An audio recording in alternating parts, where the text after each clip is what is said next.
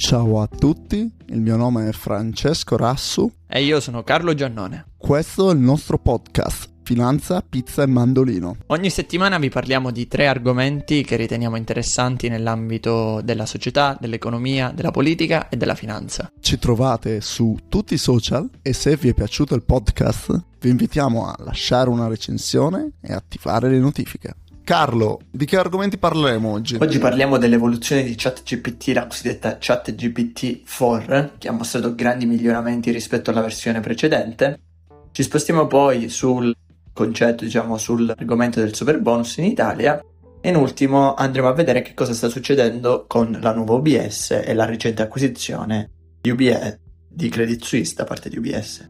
Ma fra ti direi subito di iniziare da ChatGPT 4 è finita in tutti i giornali, è considerata una vera e propria evoluzione, rivoluzione rispetto a ChatGPT. Qual è la ragione? Diciamo che si tratta di un miglioramento a tutto tondo su ChatGPT 3.5. Per esempio adesso è possibile pure dare come input immagini, in generale sono migliorate le sue performance nel fare per esempio cose semplici come i corsi di un master in business administration oppure i test scolastici SAT e adesso ha capacità di ragionamento ancora più a- avanzate. In generale adesso c'è stata pure l'aggiunta di plugin con cui si potrebbe dare a ChatGPT pure dati in tempo reale. Quindi veramente le co- possibilità commerciali stanno aumentando aumentando. Ma proprio di queste possibilità commerciali, Carlo, co- cosa è già avvenuto? Come sta già venendo sfruttato ChatGPT? Sì. Allora, come sappiamo bene, diciamo Microsoft dopo l'acquisizione appunto di OpenAI già diciamo implementato ChatGPT in quella che è la Microsoft Office Suite, quindi PowerPoint, Word, tutti gli altri programmi bene o male in fase di elaborazione, ma soprattutto diciamo le principali opportunità commerciali che al momento sono state rese note sono la partnership con Duolingo. Duolingo infatti ha utilizzato GPT-4 per creare un chatbot sofisticato, diciamo per esercitarsi nelle conversazioni in varie lingue quindi finalmente potremo imparare tutte le lingue, spagnolo, russo, francese e giapponese. Ma anche Morgan Stanley Wealth Management e Khan Academy hanno ottenuto l'accesso anticipato a GPT-4. Leggevo molto interessante la dichiarazione di Morgan Stanley che appunto affermava come in questo momento loro hanno l'analista più potente di tutto il mondo in quanto GPT-4 un enorme potenziale se, diciamo, configurato in quello che è il mondo, in quello che è l'ambiente del wealth management. Tuttavia, GPT-4, così come la precedente versione, ha anche delle controversie non da poco. Quali sono fra? Diciamo che prima di tutto adesso OpenAI ha totalmente tolto qualunque presupposto di no profit e si è trasformata in società for profit completa. Infatti non ha rivelato alcun dettaglio tecnico sul, su ChatGPT 4 citando motivi di concorrenza e di, sicurezza, che ovviamente è stato ampiamente criticato.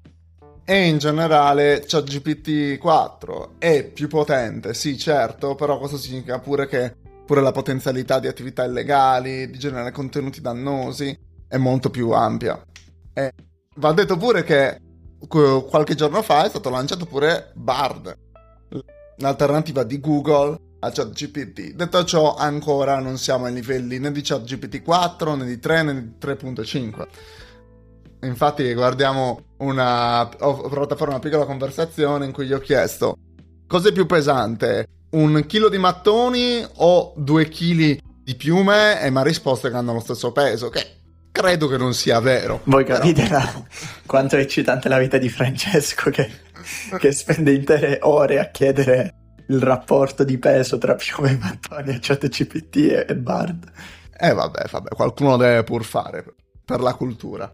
Detto ciò, eh, po- tornando a un tema molto caro a tutti gli italiani, lo scorso mese è stato tolto super, la possibilità di cedere i crediti del super bonus. E in generale adesso stiamo un attimino arrivando ai conti con qual è stato questo effetto del, su- del super bonus in Italia e ben- benefici o meno. Ma Carlo, prima di tutto di cosa stiamo parlando? Sì, allora il super bonus è una misura che è stata voluta dal governo Conte e che ha avuto diciamo, un esborso enorme in termini di miliardi di euro e quindi di PIL italiano. È stata una misura pensata durante il Covid, quindi per riprendere, far riprendere diciamo, quello che è il settore delle costruzioni. Infatti il settore delle costruzioni in Italia ha registrato una crescita significativa dopo la prima ondata di Covid, proprio grazie all'aumento della domanda di rinnovamenti domestici e dei generosi incentivi fiscali, quali ad esempio il super bonus, per investire in efficienza energetica. Basta pensare che gli investimenti nel settore sono aumentati di quasi il 25% nel 2021 e del più del 15% nel 2022. Perché è stato fatto? La ragione è che il governo italiano ha lanciato il super bonus del 2020 appunto per stimolare l'economia che veniva dal periodo Covid che quindi veniva da un calo drastico di quello che erano i consumi, di quella che era la domanda e si aveva diciamo, la reale minaccia che le aziende sarebbero crollate, sprofondate non si sarebbero più riprese dal Covid. Quindi l'idea è che gli italiani potevano richiedere crediti d'imposta pari al 110% per le spese sostenute in efficientamento energetico. Quindi da un lato c'era la valenza ESG del, del provvedimento, dall'altro c'era la possibilità di riprendere, diciamo, quello che era il settore delle costruzioni. Quindi una sorta di helicopter money, diciamo, dato dal governo questa volta per non far crollare l'economia. Tuttavia, gli effetti inizialmente sono stati positivi, ma nefasti sulle casse pubbliche e anche, diciamo, soggetti come avviene in Italia per ogni cosa, corruzione e concussione. Che cosa è successo, Fra? Sì, diciamo che, come hai detto te, questo è invertito un decennio di, declin- di declino nel settore, questo super bonus. Però il problema qual è? Che se tu personalmente non devi sborsare un soldo all'inizio, questo provoca il fatto che semplicemente abbiamo quest- tutte le variazioni di costruzione. C'erano stati molti casi in cui sovrapprezzavano un determinato intervento e, e, comunque e questo comunque veniva tutto sostenuto dallo Stato infatti come abbiamo detto questo, avevamo questo super bonus che copriva l'intero intervento quindi cosa ha fatto il governo? Il governo ha prima di tutto all'inizio ridotto i crediti d'imposta al 90% quindi cosa significa? Che ok da, della somma che spendi il, devi pagare il 10% di tasca tua e questo cambia molto la, il calcolo e quindi non si possono fare così opere più tanto per fare perché ci devi un attimo pensare. Detto ciò, comunque il 90% diviene diciamo ridato tramite credito d'imposta. Mentre una cosa veramente importante è la cessazione di questi crediti per i bonus di l'affermazione della cessazione dei crediti d'imposta. Cosa significa? Che comunque questo credito d'imposta va opposto a un reddito. Quindi se no, si, si, aveva la possibilità di venderlo a una terza persona, c'erano vari che facevano questo, che compravano questi crediti d'imposta, crediti, quindi tu avevi la possibilità di immediatamente av- avere liquido questo credito d'imposta e senza la possibilità di questo significa che sarà molto in generale il mercato sarà molto meno liquido ma non ci sarà la possibilità di applicare lo sconto direttamente in fattura quindi cioè, i cittadini dovranno anticipare l'intera spesa e attendere il rimborso nel corso degli anni. Eh, mentre in precedenza si aveva la, la, possibilità di praticamente avere un esborso nullo. Leggevo l'altra volta un dato molto interessante che il governo Conte nei, nei, tre anni diciamo, che è stato al potere ha speso più di 100 miliardi di euro di casse pubbliche in bonus e questo diciamo a riprova di come l'Italia non abbia una visione di lungo termine ma solo di breve termine come diciamo ogni politico in Italia pensa alle prossime elezioni, non alle prossime generazioni, e io che sono molto critico della, del governo Meloni, nonostante dico che sia bene finalmente, così come stava già facendo Draghi, dare uno stop a tutti questi bonus e ritornare a dare, diciamo, a mettere soldi in politiche più o meno condivisibili di medio-lungo termine, perché altrimenti, diciamo, l'Italia è destinata alla rovina. Parlando di rovina, in Svizzera qualcosa sta succedendo nella più famosa piazza svizzera. Non avremo più due colossi che si baciano l'un l'altro, ma avremo la stessa targa, diciamo stes- lo stesso logo in due palazzi, uno di fronte all'altro. Questa è la nuova UBS, sappiamo che UBS ha acquistato per circa 3 miliardi di franchi svizzeri Credit Suisse, ma ora fra la domanda è che cosa succederà cosa rappresenta diciamo, la nuova OBS e quali sono i, gli effetti su tutto il settore bancario?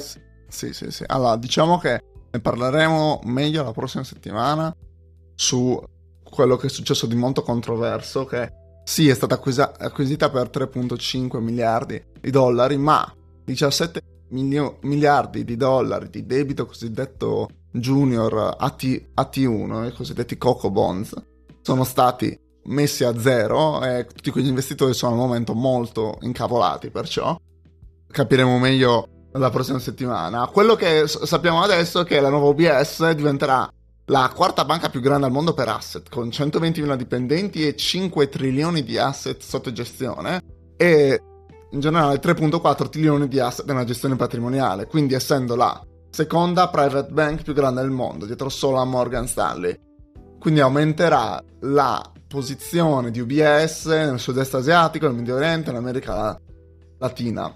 Però cioè, non, non, ci sarà nessun effetto sul mercato americano perché Credit Suisse è uscita da questo mercato americano nel 2015. Ma diciamo che non è tutto roseo, oh, Carlo. Quali possono essere, diciamo, gli effetti negativi di questa fusione? Sì, come hai detto tu, diciamo, sicuramente l'effetto positivo sarà la combinazione di due banche che creerà un gigante nella gestione patrimoniale Comunque, dal punto di vista dell'investment banking, Credit Suisse aveva delle capabilities rilevanti che quindi attraverso i managing director, attraverso diciamo, la, la, la piramide di Credit Suisse sarà implementata anche nel sistema UBS. Dall'altra parte gli effetti negativi sono che alcuni clienti potrebbero decidere di diversificare le loro relazioni bancarie, poiché erano clienti di entrambe le banche. UBS non sarà più considerata un'alternativa a Credit Suisse e quindi molti clienti potrebbero spingersi verso altre opzioni. Inoltre la fusione potrebbe comportare la perdita di posti di lavoro in Svizzera e i rischi legati all'integrazione delle due aziende. Ovviamente ogni banca tende ad avere una cultura aziendale diversa, quindi sarà difficile integrare le due culture e sarà ancora più difficile tenere tutti i dipendenti di Credit Suisse, quindi probabilmente lo Stato svizzero sarà chiamato ad un intervento importante per salvare posti di lavoro e per salvare diciamo intere famiglie che altrimenti verrebbero come ogni fusione aziendale distrutte da, da questo processo. Quindi bisognerà vedere, Fra ti chiedo, qual è la tua previsione per il futuro di UBS? Sì, diciamo che dipenderà tutto dalla sua capacità di integrare con successo Credit Suisse, come detto te, e massimizzare i vantaggi di questa acquisizione ci saranno tutte queste sfide e rischi associate alla fusione, ma mm, diciamo che è proprio quello che hai detto tu, la parte ci sarà una parte dell'investment banking di cui vorranno immediatamente liberarsene, quella con più rischio, eccetera. Mentre per esempio la parte di advisory è una parte che cercheranno in tutti i modi di mantenere, di non far fuggire il talento. Però se UBS riuscisse a fare tutte queste cose che abbiamo detto, ne uscirebbe una banca ancora più solida e una forza ancora più importante, un vero campione europeo nel settore bancario globale. Diciamo che ancora una volta si conferma il trend nel settore bancario della cosiddetta consolidation, quindi il concetto che esisteva magari negli anni 50-60, penso ad esempio all'Italia e al sud Italia, delle piccole banche, delle banche cittadine, delle banche regionali, sta ormai facendo spazio invece a veri e propri colossi internazionali in quanto questo è anche visto l'unico modo per competere contro i giganti americani, Goldman Sachs, Morgan Stanley, JP Morgan, che continuano a dominare tutto il mercato globale, dall'investment banking al wealth management, così via dicendo. E quindi credo che succederà anche più, diciamo ancora di più anche alle banche europee, una consolidation per creare, diciamo, colossi che riescano a competere non solo in Italia, non solo in Europa, ma anche in Asia, in America Latina, in eh, Nord America e così via dicendo. Saremo a vedere quello che succederà, sicuramente ne parleremo di più nelle prossime puntate. Chiudo dicendo che oggi è il compleanno di Francesco, quindi vi invito a scrivergli su LinkedIn se volete referral, farlo felice. Come sempre vi aspettiamo alla prossima puntata, vi ringraziamo e trovate sempre contenuti aggiuntivi su LinkedIn, su TikTok e sulla nostra pagina Instagram. Grazie mille a tutti. Ciao a tutti.